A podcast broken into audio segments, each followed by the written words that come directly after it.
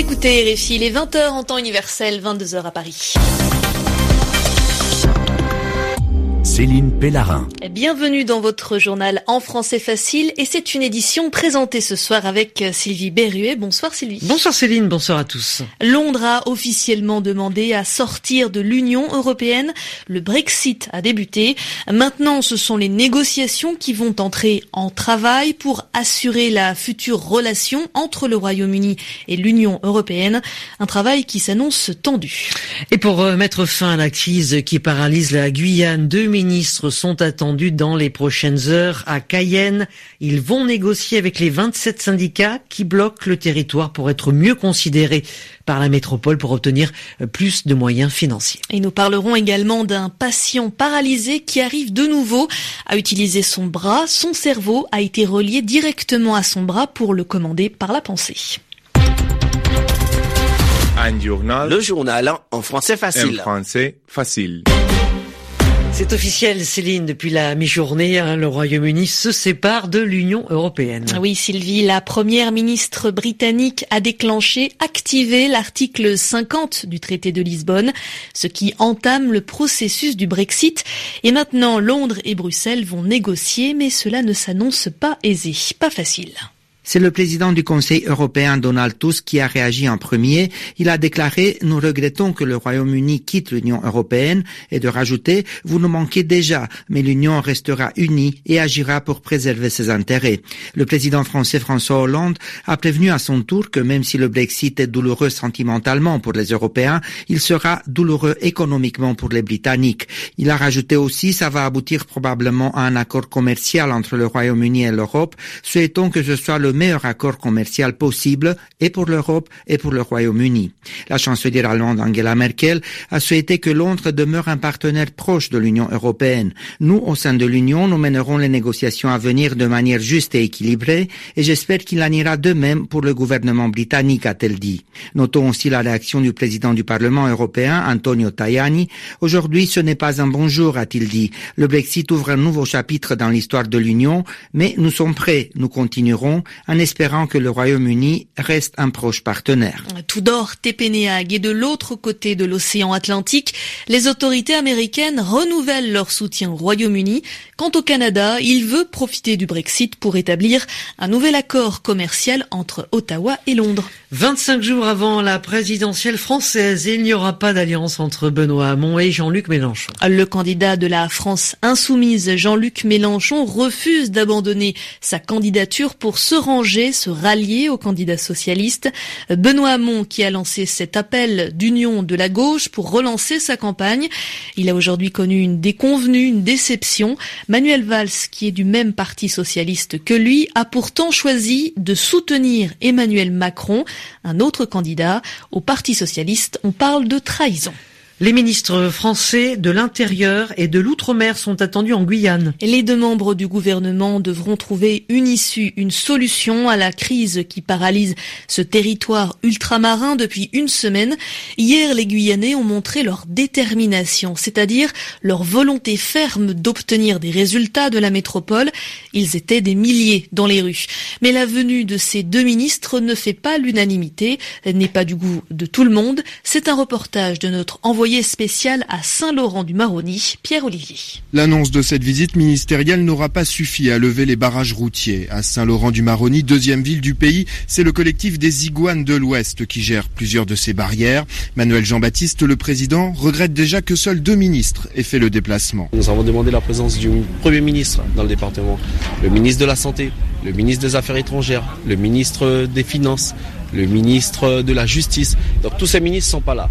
On verra si aujourd'hui le ministre des Dômes est à même de répondre à toutes les revendications de la Guyane aujourd'hui. Beaucoup d'habitants confient justement être sceptiques sur cette visite et continuent de soutenir le mouvement. Manuel Jean-Baptiste assure qu'il pourrait même se durcir si les rencontres avec les ministres ne sont pas concluantes. La population n'en peut plus, donc les actions risquent d'être fortes si on ne répond pas à nos, à nos revendications. La population reste mobilisée, les barrages sont maintenus, mais je vous promets et je vous garantis, si les choses n'avancent pas, on entendra parler de la Guyane. Pour le moment, la Guyane tourne au ralenti comme suspendue à l'avion des ministres qui se posera dans quelques heures à Cayenne. Pierre-Olivier à Saint-Laurent-du-Maroni en Guyane, RFI. Et autre territoire d'outre-mer, Mayotte, la crise de l'eau pourrait se prolonger. Le 101e département de la France souffre d'une pénurie, d'un manque d'eau potable depuis plus de trois mois.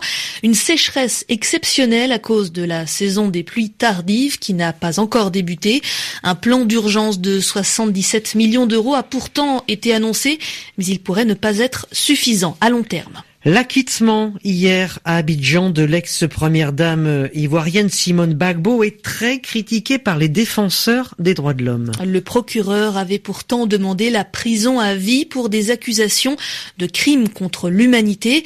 Pour l'ONG Human Rights Watch, ce fut un procès entaché d'irrégularités, c'est-à-dire qu'il y a eu, selon l'organisation, des erreurs, des anomalies qui ont perturbé le procès.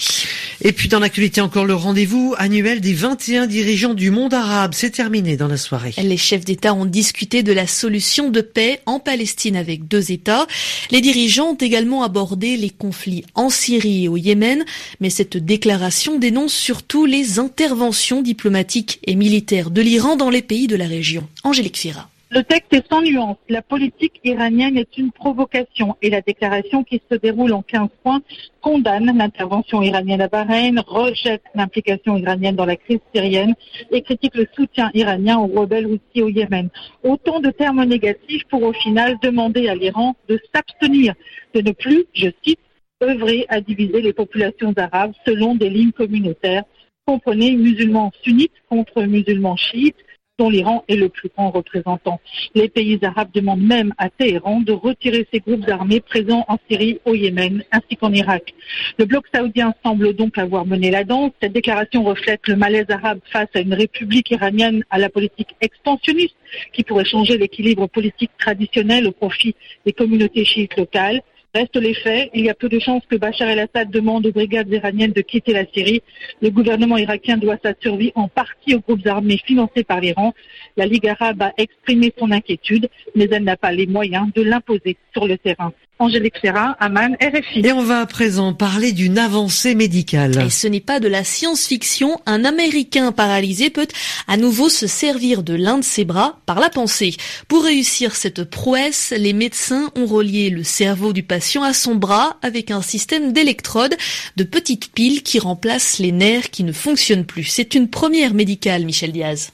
Cet accidenté de la circulation, paralysé à partir des épaules depuis presque dix ans, peut à nouveau bouger son bras droit. Une neuroprothèse constituée de deux puces contenant 96 microélectrodes chacune sont implantées dans le cerveau. Ces dernières enregistrent les signaux envoyés par sa matière grise jusqu'au bras grâce à des fils qui contournent la lésion de sa colonne vertébrale. Après presque deux années, le patient a donc pu utiliser sa main pour attraper une tasse, en boire le contenu avec une paille et un an plus tard prendre une fourchette et la porter à sa bouche pour manger. Toutefois, il doit encore être aidé par un bras mobile, également relié à son cerveau, afin de surmonter la gravité l'empêchant de lever son membre, un dispositif qui réclame aussi que le patient ne quitte pas son bras de vue pour pouvoir le diriger. Des gestes loin d'être fluides évidemment, mais qui permettent un timide retour à une motricité que de nombreuses personnes blessées n'espéraient plus. Un des co-auteurs de l'étude a déclaré qu'il s'agissait à sa connaissance d'une première mondiale concernant une personne totalement paralysée. En effet, précédemment, d'autres expériences avec un système similaire ont été réalisées sur des individus atteints d'une paralysie moins sévère. Michel Diaz. Et puis, le cinéma, Céline, parlons de cette affiche du Festival de Cannes. Cet événement cinématographique fait déjà parler de lui à cause d'une première polémique. L'affiche pour cette 70e édition du Festival de Cannes représente la célèbre actrice italienne Claudia Cardinal. Le problème, c'est que son corps a été transformé. La photo a été retouchée à l'ordinateur pour la faire paraître plus mince et plus jeune, alors que la photo a été prise alors qu'elle n'avait que 21 ans. Sachez que le réalisateur Pedro Almodovar présidera le jury de cette 70e édition du Festival de Cannes qui se déroulera du 17 au 28 mai et la maîtresse de cérémonie sera une autre actrice italienne très connue, ce sera Monica Bellucci. Vous écoutez RFI, c'est la fin du, de ce français euh, facile. Un vrai festival. Un vrai festival est présenté comme toujours avec Sylvie Berruet. Merci Céline. Merci à vous. Le site RFI Savoir pour le script et pour nous laisser des messages.